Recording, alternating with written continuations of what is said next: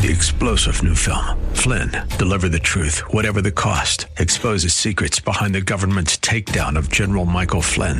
Flynn knew what the intel world had been up to. He ordered the first audit of the use of contractors. This set off alarm bells. He told the truth. He was the most dangerous person for Donald Trump to hire. They had to get rid of Flynn.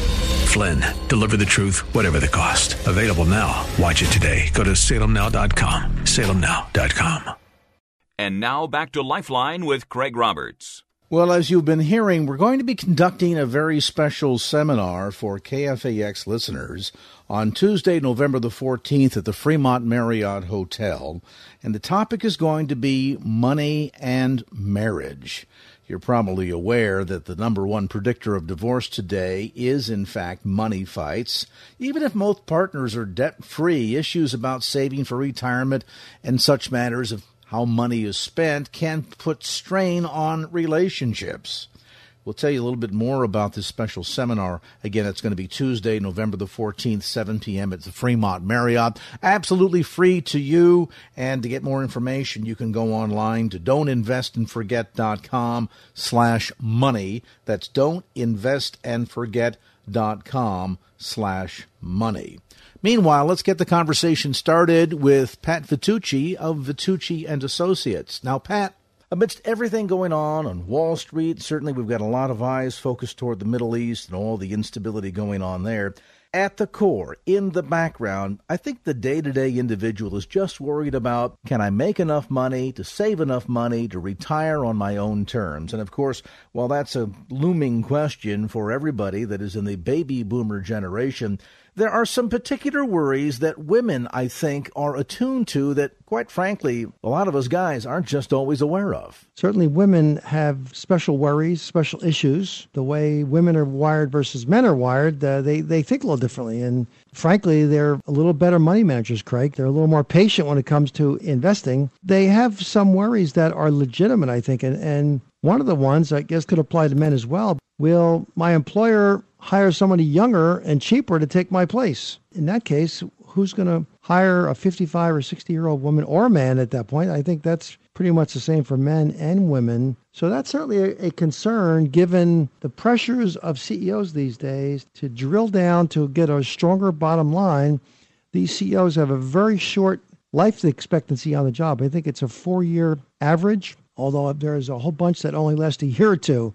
So some boards of directors are pretty impatient, Craig, when it comes to wanting to see results. And certainly the payroll issue is normally in most companies the biggest variable that you can adjust to and calibrate based on the business revenue that comes in. So I think that, that's always a worry. Two 30 year olds that are very anxious and motivated to get somewhere uh, look a little different in terms of the cost of, let's say, one 55 or 60 year old man or woman, by the way. So the other thing is, have you saved enough for retirement? We've seen Prudential spending a billion dollars on advertising, and it, the whole theme of the advertising campaign is how many 90 year olds do you know? How many 100 year olds do you know? The real reality of it is you need a whole bunch of money. 58% of retirees, Craig, listen to this one 58% of retirees believe they can take out 10% of their money every year. Well, I got to tell you, that's so far outrageous. There's been a lot of discussion and editorial on the 4% dilemma. Can you take out 4% per year and live happily ever after for 30 years? And there's controversy on both sides. One argument says absolutely, and the other argument says absolutely not. The real difference is in the first year or two or three, if you have a down market, you will run out of money in about a dozen years. If you go through the first three to five years, you have a much higher propensity to have that money last, even with a 4% return. The real question is have you saved enough for retirement? And are your expectations of a systematic withdrawal reasonable enough that you can live for 30 plus more years? Most women tend to be, Craig, a little more conservative than guys. That's the good news. The bad news is they tend to be a little bit too conservative. They think the stock market is scary. But without a serious exposure to the equity side of the world as opposed to the fixed income side of the world, you're not going to make it that 30 years. So you've got to have some skin in the game, as they say. You've got to be able to lose some money some of those years, but in the long run, you're going to do okay. Therein lies the anxiety that creeps in especially think if you retired in 2008 and you take a 50% whack in the first year. That is pretty unnerving. So we've got to look at the pragmatism of having exposure to the equity markets. Therein lies a little bit of the rub because a lot of women are saying, Whoa, I realize I can't be in a CD getting one point nothing or a point oh nothing but that stock market sure scares me. At the end of the day, Pat, I mean, they tend to be pragmatic, but with a good reason, don't they? I mean, let's face it, they generally enter into the workplace earning less money than men do. I mean, that's the sad reality of the so called glass ceiling. The other thing, too, is that typically, on average, many women that are also mothers will take time out of the workplace to raise a family. And so they must reach that retirement age with a sense of being a bit behind the eight ball, asking big questions. Have I saved enough money for retirement? How soon will I run out of money? And then you look at the longevity tables and you realize that on average, women are living seven, sometimes 10 years longer than men.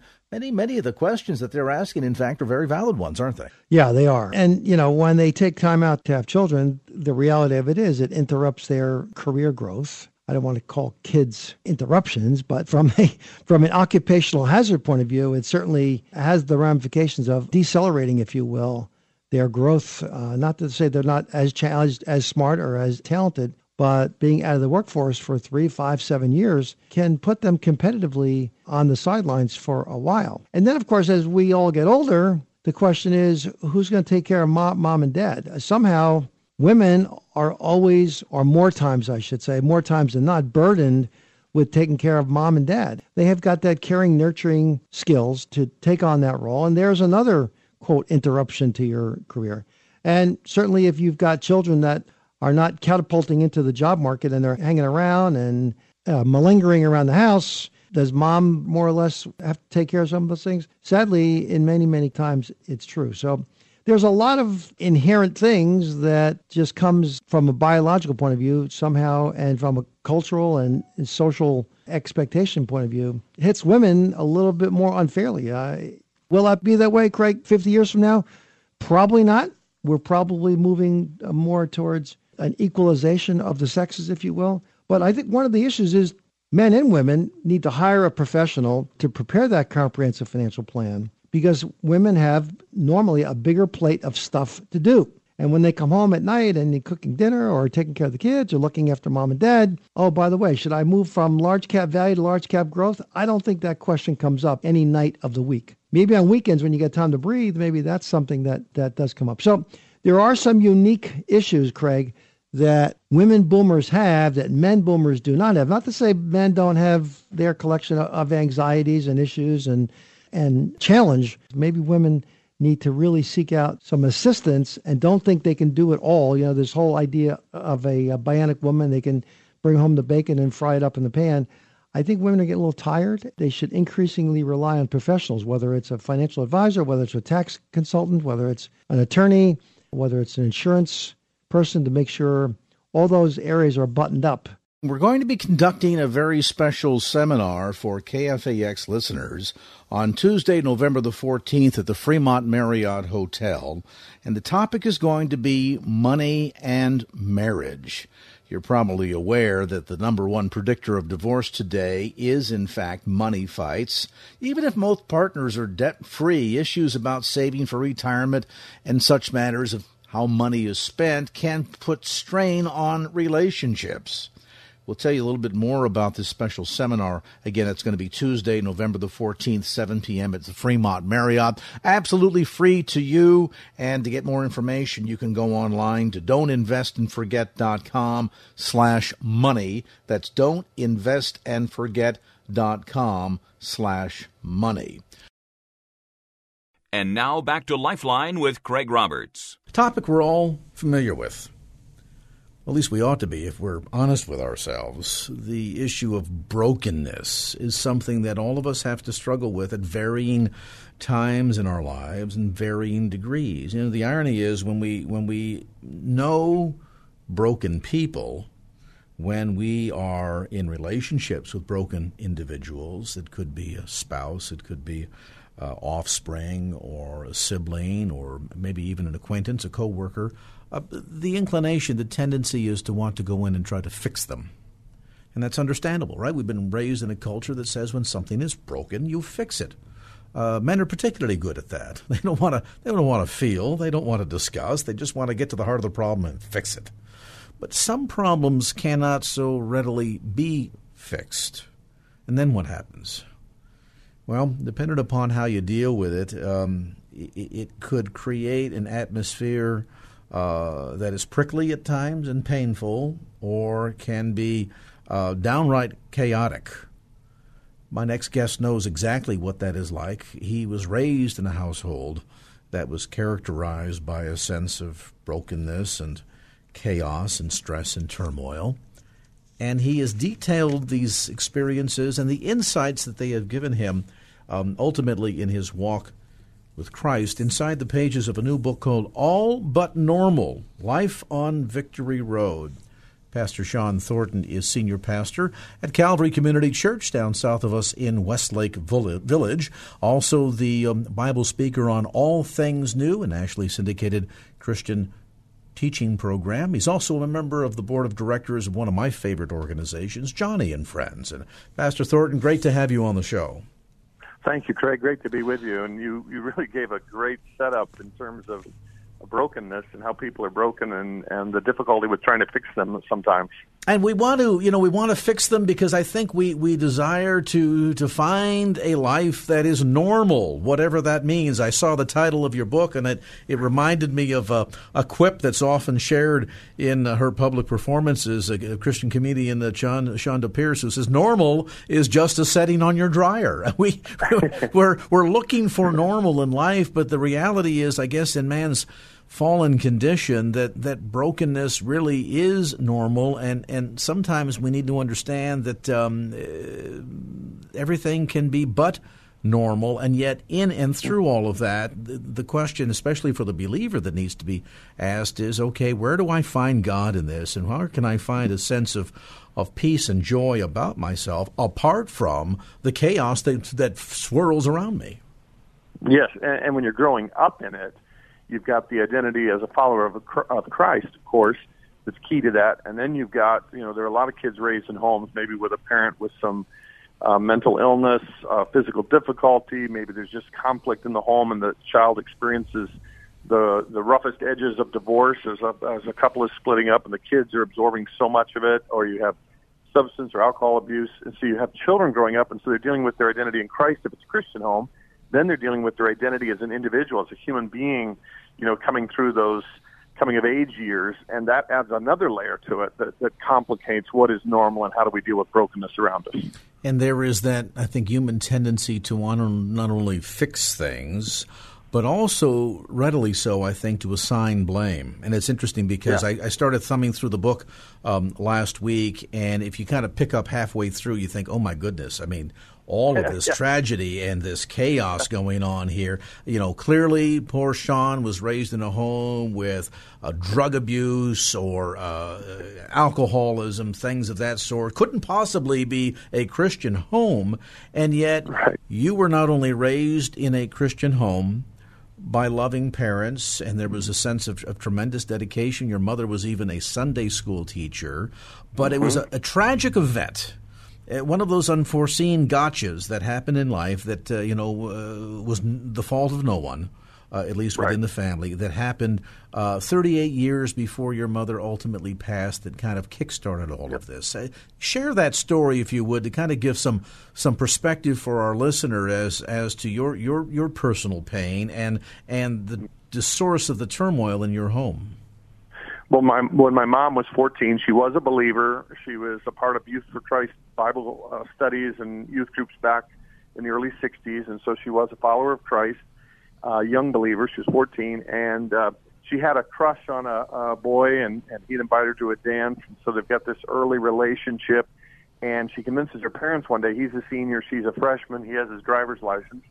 Let let John just drive me uh, to the department store to return an item. It was 10 or 15 minutes from their home and uh, the young man John drove in front of a pickup truck when he was turning at a, a stoplight, and there was this accident where um, she hit her head on the dashboard. She was unconscious for three months, so she's out from the moment of the accident for three months. She turns 15 in this coma. The young man graduates from high school while she's in the coma, And when she wakes up, her parents realize that she has a different personality. She used to be really easygoing, never could be agitated, calm, and now she's got a very agitated personality. She has to learn how to walk and talk all over again. And so, uh, this woman who was Beverly Gilvin at the time, my mother, she uh, takes with her into life a lot of physical challenges. She couldn't drive. She couldn't quite walk straight. Uh, she couldn't sign her name very quickly. To pick up a glass would take some focus because there wasn't the physical therapy in 1962 that we have today. So she took physical challenges into life. She took emotional challenges. She'd get upset over very little things and then get calm and then laugh and then be upset again. And then mental illness of depression and almost a bipolar uh, kind of symptoms that were a part of her life. And so um, she she took all that not only into life but then into our family when she got married, and, and she married the man who was driving the car, mm. that young man. That's my father. And so there's the complication even in his life of do I love her? Am I am I marrying her out of guilt? And that kind of continues through my story as well. But but it all that brokenness comes into our home so that I grew up with a mother who she could get upset real quick and just start throwing things, screaming. She tried to jump out of the car at high rates of speed to take her own life. Uh, sometimes she'd grab the steering wheel when she get mad at dad or us. And she'd pull it and and uh, pull us into a cornfield or a, a you know off the road and almost take our lives. And so that was the constant, not just you know every now and then, but constant tension, brokenness, chaos. And yet she loved the Lord, read her Bible every day, prayed every day, um, is one of my greatest spiritual heroes. And so it's that kind of conflict. I think, Craig, there are a lot of folks listening who have wounds of their childhood that, that maybe are similar, not the same in terms of of uh, events or or circumstances, but but the same in terms of the pull on the heart and the struggle they had growing up in, a, in an environment that wasn't quite normal and you know, uh, so often, as I suggested earlier, Pastor, this this tendency that we often have to want to try to fix things, or to, or, or to assign blame with the notion that well somebody out there then if if I can't fix it then you're responsible for fixing it. And you know uh, not to minimize things but people can go to counseling people can go and and get into drug rehabilitation programs things of this sort. There are times and circumstances where some things can be done to mitigate the impact of what's going on inside of the family environment. But this is one as you're suggesting Shawn that was you know uh, it was an accident it happened as a result of the uh, quite apparent brain injury. It ended up literally impacted not only just every part of uh, your mother Beverly's life, but ultimately your dad's life and, and you and your brother Troy. And and this was not a thing that could be fixed, was it? No, and you know, and, and back then, a couple of things too. You have to remember, like I mentioned, there wasn't a physical occupational therapy. A couple of weeks after she woke up, she was sent home and she couldn't even really walk mm. yet. And today that would be different. You know, the the we've we've had a lot more advances in areas of physical therapy, speech therapy. We understand traumatic brain injury a lot more because it wasn't even a term until the late 70s, and this happened in the early 60s. And so even medical doctors would just say, "We don't know what's wrong with her. She woke up. She should be fine." Kind of an approach. And now, of course, we see it with the NFL and soldiers coming home from Iraq and and uh, Afghanistan, you know, blows to the head, uh, explosion near the head, uh, those kinds of things leave uh, folks with some some debilitating, and often they get worse over the years. In the case of like football players, as the studies have shown, and um, that happened to my mom, and so.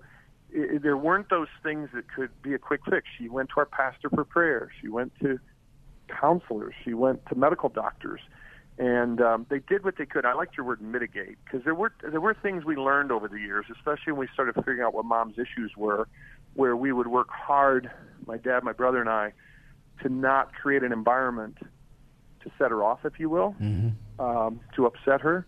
We weren't good at it. Two boys coming through the teen years with with a dad who you know, worked at the factory all day and come home, and he could be kind of agitated himself, and then he, like you said he was passionate mentally, emotionally, even spiritually about fixing her.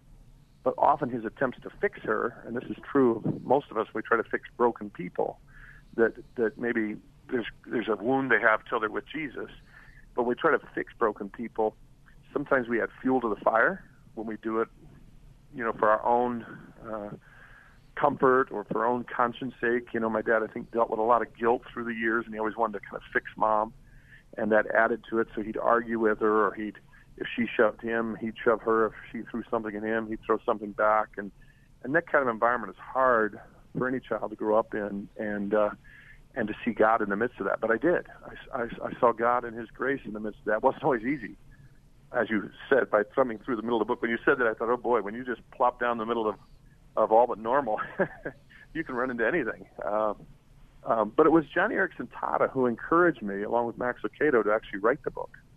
Um, I told my story to Joni, and she was fascinated because often we have the stories of parents telling the story of having a child with special needs but she said there aren't a lot of insights from the perspective of a child with a mother or father of special needs or mental illness or physical difficulty. Um, so she really encouraged that because, as you you know, we know from her life, uh, God has chosen not to heal her, and so she, she has been used by God in her wheelchair, in her brokenness. And sometimes she told me it's very frustrating, and she loved how I expressed that frustration from the side of a child. And, and to begin to understand as well that not only do we need to embrace the sense that there are some things that we cannot fix, in in God's greater design. Um, and I, and I, you know, with the, the disclaimer, the caveat, now we see through a glass darkly, right? But sometimes within God's design, um, being influenced by that brokenness around us is a tool that he can use in order to do a great work in our own lives. Not to just teach us how to love the difficult to love, the sometimes unlive, unlovable individuals in our lives, but also what is the greater good that we can extract from that experience. And we're going to talk about that as our conversation continues. If you've just tuned in, we're visiting today with the senior pastor of Calvary Community Church in Westlake Village, down south in Southern California. He's also the speaker on the nationally syndicated All Things New radio broadcast and a member of the board of directors of Joni and Friends. He's Pastor Shawn Thornton. The book is called All But Normal Life on Victory Road. We'll take a brief time out, come back to more of our conversation as Lifeline continues. And now back to Lifeline with Craig Roberts. Welcome back to our visit. Pastor Scott Thornton, our guest, Senior Pastor at Calvary Community Church of Westlake Village. The new book is called All But Normal Life on Victory Road. Um, there seems to be, as you suggest in the book, uh, Pastor Shawn, there is this sense that your mother had a I'll call it a pool of anger that she seemed to, to dip into or draw from. Sometimes it seemed to be uh, endless or bottomless and she could act out at different times in different places uh, and in pretty severe ways. I mean, throwing things and temper tantrums and threatening to throw your father out and all of it. And you characterize the, the difference between the way you sort of reacted to all of this or handled it and the way your brother uh, Troy did, where, where he kind of, uh, what's the old adage, water off a duck's back. yeah he says I made him out to be a sociopath. um, but um, I, I think it's showing a difference I perceived, and we've had a lot of discussions. He's very happy with the book and supports it. But his perspective on things was, you know, I was the firstborn, and I was trying to fix it, just like we were talking mm-hmm. about. Firstborn, I'm trying to be the peacemaker between my parents. I'm trying to engage in, in resolving mom's issues and helping dad and calming dad, calming mom. And Troy's kind of looking at me, which is typical of the the younger child, like what are you doing? You're you're you're not going to get anywhere. We just got to bide our time and get out of here in a way. Uh, you know, but there were times he tried to help, of course. But but my perception as a kid was always, I'm leaning in to try to fix this, and Troy's saying, we can't fix this, just lean back. And there was probably truth between us somewhere.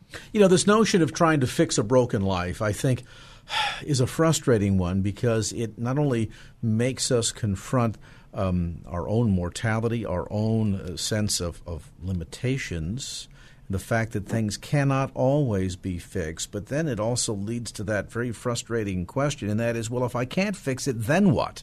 Uh, she yeah. is your mother. No way around it. I mean, even if your dad, uh, John, decided yeah. that's it, I'm going to divorce from the woman and be done with it, she would have always been the mother of his two sons. She will always be your mother. And so if you can't fix it, how do you relate to it? How do you say, okay, God, What is there in all of this turmoil and chaos and pain and brokenness that you want to use in my life? Yeah, I think you you nailed it. It goes back to even what Joseph said about his brothers 22 years later when they show up and they think he's going to take his life because of what they did to him and throwing him in that pit and then selling him into slavery. He said, uh, "You meant it for evil, but God meant it for good." In this case, I don't know if there was evil intent. There there was an accident that occurred that left us with the personal consequences. But I still, even as a child growing up, we went to church Sunday morning, Sunday night, Wednesday night. We were that kind of family. We were very involved.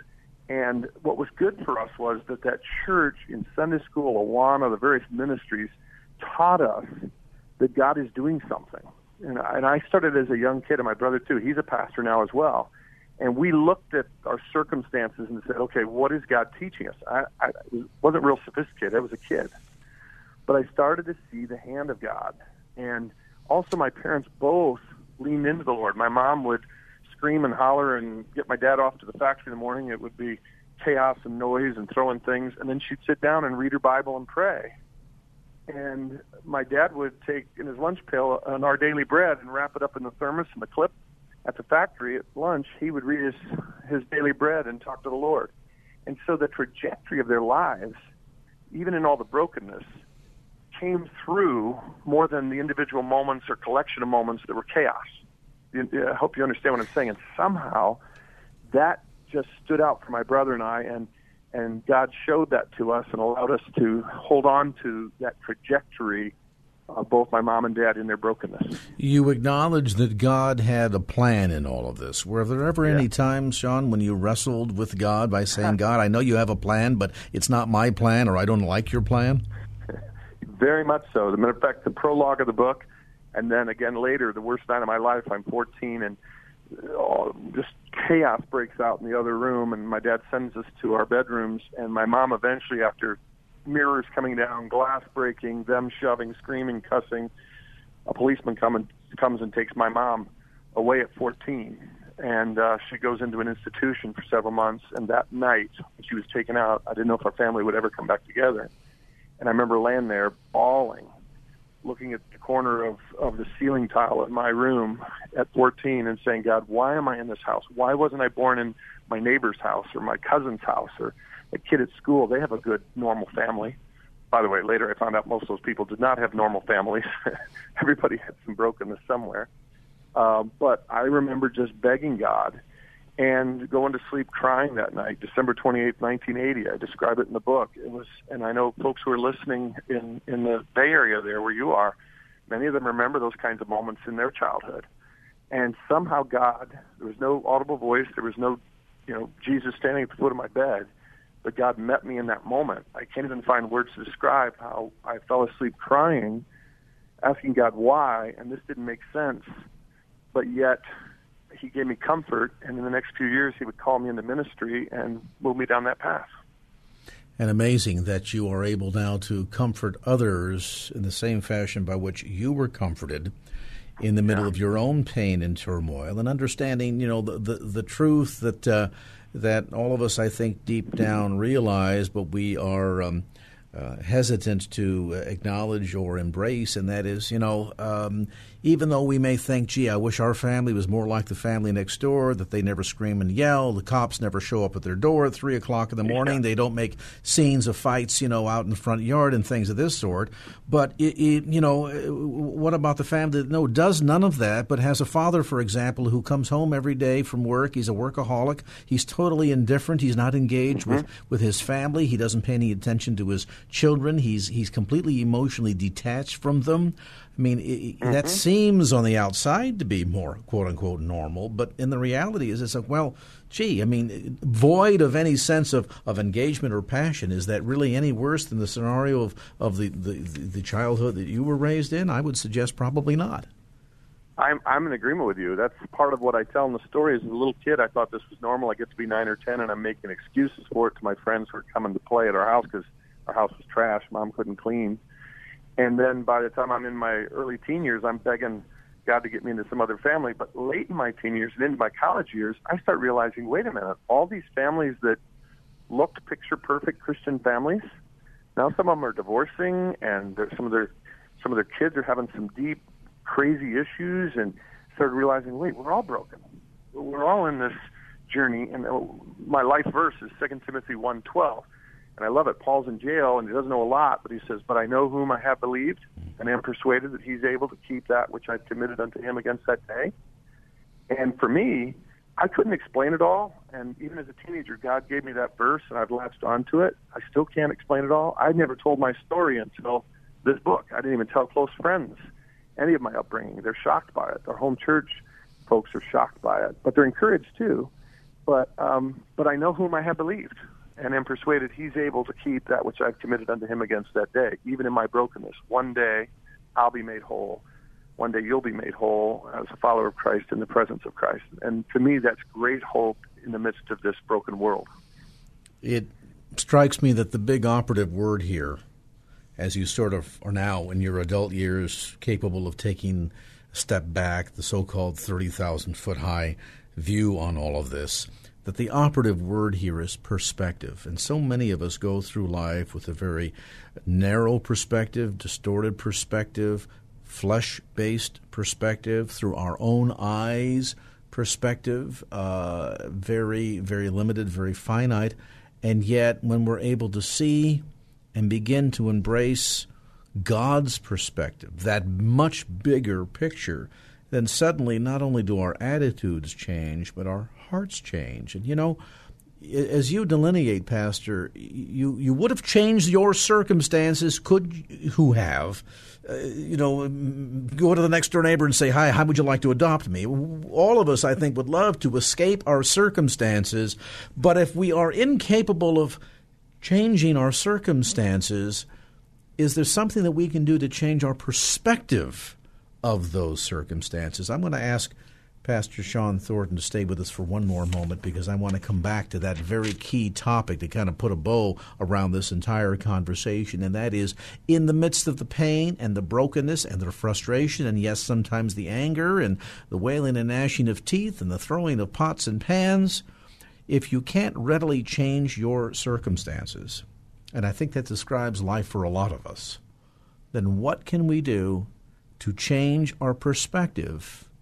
And to embrace God's viewpoint, God's understanding, God's perspective on this. We'll talk about that next as Lifeline continues. And now back to Lifeline with Craig Roberts. And we jump back into the conversation here with Pastor Shawn Thornton. He is senior pastor at Calvary Community Church of Westlake Village and the author of a new book called All But Normal Life on Victory Road. I think we can all relate to a lot of what Pastor Shawn has shared. We all find ourselves at varying times in life in circumstances that we wish we could just wave the proverbial magic wand and escape from, uh, and yet understanding what God wants from us and has for us in and through these circumstances. Um, I think can not only be uh, tremendously encouraging, but also can give you a tremendous sense of hope for those sets of circumstances that you can't control, that you can't readily wave that magic wand and make all better or make simply go away. So then it becomes a matter of beginning to understand and appreciate what is God's perspective on where I am and how can I learn from that? And that I think goes to the heart of, I think at many levels, Pastor, what you're trying to share inside your new book, All But Normal, that a lot of it has to do with how God wants us to see things, and then what we can take out of that that can be applied to our life, to our relationships, and ultimately to our relationship with our Creator.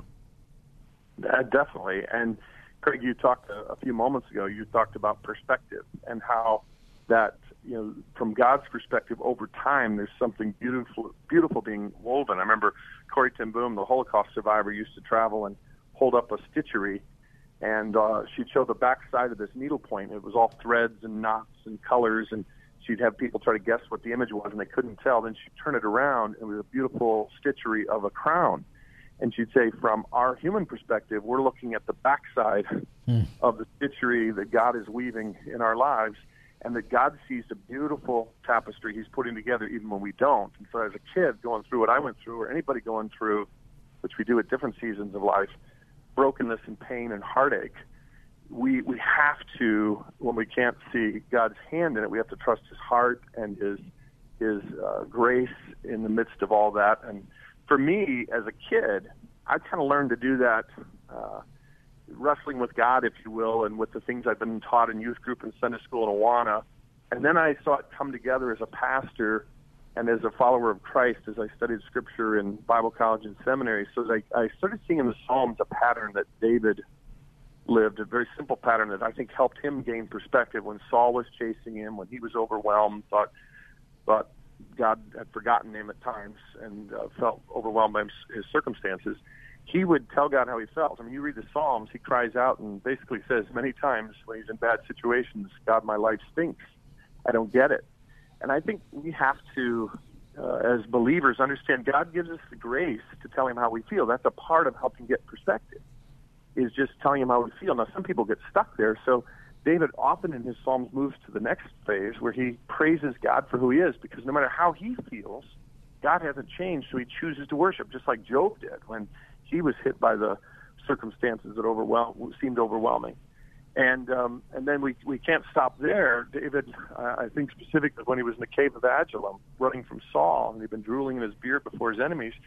David not only told God how he felt and said, God, this hurts, it stinks, I feel like I just want to give up and throw in the towel, but I'm going to praise you, I'm going to worship you, I'm going to sing of you among the nations. Then he went from telling God how he felt, praising God for who he was, to serving God by helping others.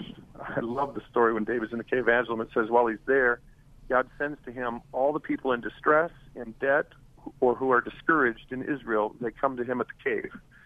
And you know, just what you want when you've had a cold, dark cave experience is a bunch of losers showing up at your door. but but God gives him these. and It says he becomes the captain of them, and then that's the, the Psalm 34. We believe he says to those people who gather when he says, "Oh, taste and see the Lord is good."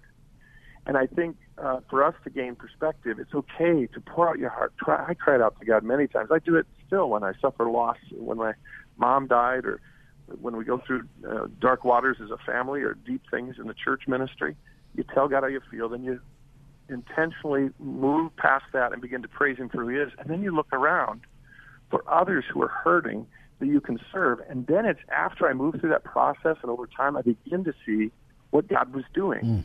in that dark time, and it helps me gain perspective.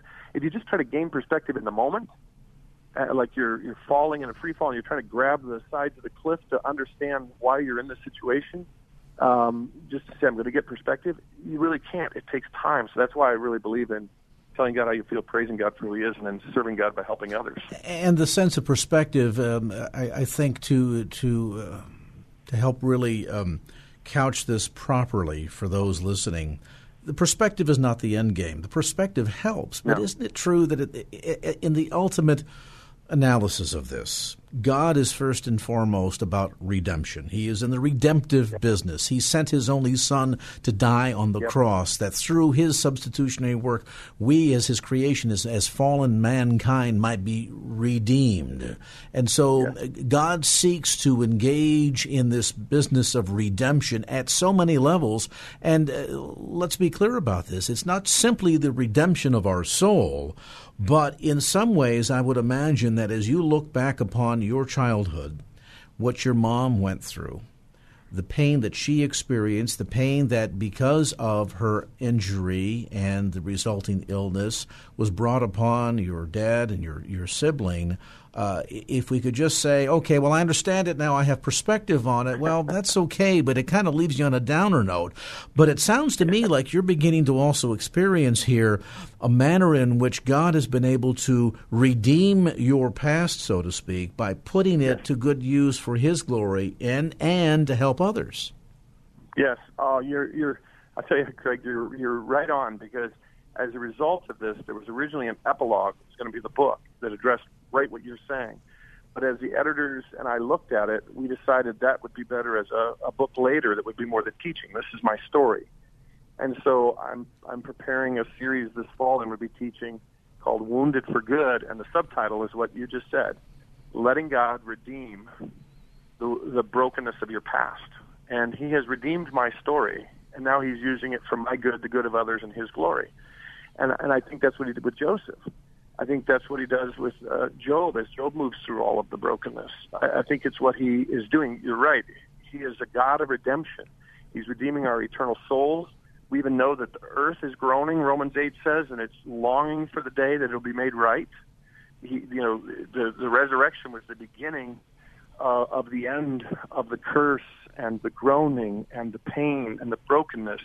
And right now, he's demonstrating that in individual lives. And, and a story I put on the shelf and thought nobody cares about my story because it shaped who I was and they're getting the secondary benefits of it, but I'm not going to tell anybody. And when I shared with Joni Eareckson Tada, and she said, I think your story can help others. Mm-hmm. Now I'm discovering, and I almost get emotional about it, that he's redeemed my story for my good, the good of others, and his glory. And, and it's a process where he worked on me and he's molded me and made me more like Jesus through the process. And, you know, it's amazing. I can imagine the reaction by many of the disciples who watched cross Christ nailed on that cross, and when they let out that final gasp, they, they must, as they were fleeing, thought to themselves, "All is lost. This is all for naught. Uh, none of this is of any value now because our, our, our Lord is dead." And yet, to then three days later come to the realization that Christ redeemed all mankind through his law his death on the cross and that God redeemed his son by literally bringing him back to life again. So that even in the most serious and sad and seemingly hopeless set of circumstances that oftentimes we call our life that God is capable of coming in and stepping down and saying, you know, I, I, am about redemption at so many levels, not just redeeming our our our, our, our very beings from um, from separation from God eternally by punishment in hell because of our sin nature, but that God wants to redeem every aspect of our lives. So yes. that while in the moment it maybe made no sense and it seemed to be a complete, utter, total lost and waste, Yet in the end, as we gain that perspective, God begins to show us that I'm going to use this to not only help others, but to redeem that pain, that agony that you went through. And and that's I mean that's that's the beautiful part of the of the gospel story. Yeah, and just hearing you say it and put it in that context, my story that he has redeemed fits into the overall redemption story.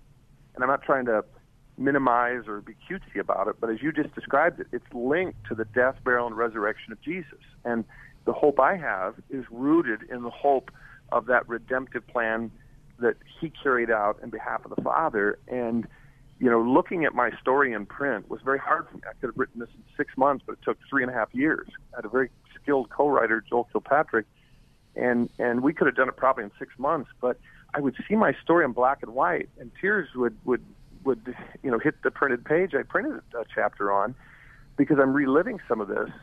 But now, as I've gone through the process, I can tell you God has redeemed my story and now is, is using it for my good and the good of others. And I do believe in the brokenness of our family's pain and my mom's inner torment that she had. God is being glorified, and it, it, it, it is something that only God could do by His grace. Amen. And you know, we all have stories to tell. Um, we all have that personal pain, that brokenness that we spoke of earlier. Um, that is a part of the fabric of our lives in, so many layers and so many levels, and yet every bit of it is not beyond the redemptive power of Jesus Christ. And so, um, think about the way in which God is redeeming you and redeeming your past, and and how that as you Study to show yourself approved as you draw closer to Him, that God will give you greater perspective on all of these matters, and that through that perspective you can begin to see the redemption that takes place. That in and through all that pain, God redeems it and then uses it for His glory and and ultimately you can be used as a wonderful tool of his. It's a great book. It's a, it's a hard to read book in the sense that I think a lot of us see brokenness, especially anybody who's gone through turmoil in, in childhood, divorced families, um, parents or siblings that struggle with with uh, either uh, mental illness or, or substance abuse, whatever the case might be, or even the so-called normal family wink wink that you know was not really normal. um, you can see yourself inside of the book, but most importantly, you can see God's redemption. All But Normal Life on Victory Road, a memoir. Again, the book newly published by Tyndale House, available at bookstores throughout the Bay Area through the usual suspects, too, like Amazon.com. You can also get it online through Pastor Thornton's website, allbutnormal.com. That's allbutnormal.com. And our thanks to Pastor Shawn Thornton, Senior Pastor at Calvary Community Church of Westlake Village, for being with us and sharing his story on this edition of Lifeline. Opinions expressed in the preceding program do not necessarily represent the views of the ownership, staff, or management of KFAX. Copyright Salem Media Group, all rights reserved. Three star general Michael J. Flynn, head of the Pentagon Intelligence Agency, knew all the government's dirty secrets. He was one of the most respected generals in the military. Flynn knew what the intel world had been up to, he understood its funding. He ordered the first audit of the use of contractors. This set off alarm bells. The explosive new documentary, Flynn, Deliver the Truth, Whatever the Cost, uncovers the facts behind this scandal. Flynn told the truth. He was the most dangerous person for Donald Trump to hire. I find out the worst enemy that I'm going to face in my life is right here in America. They took my assessment and they wanted me to change it. And I was like, I'm not changing it. They had to get rid of Flynn with in depth interviews, archival footage, and never before seen personal records of the man behind the headlines. I just felt like I was drowning. Flynn, deliver the truth, whatever the cost. Available now. Watch it today. Go to salemnow.com. Salemnow.com.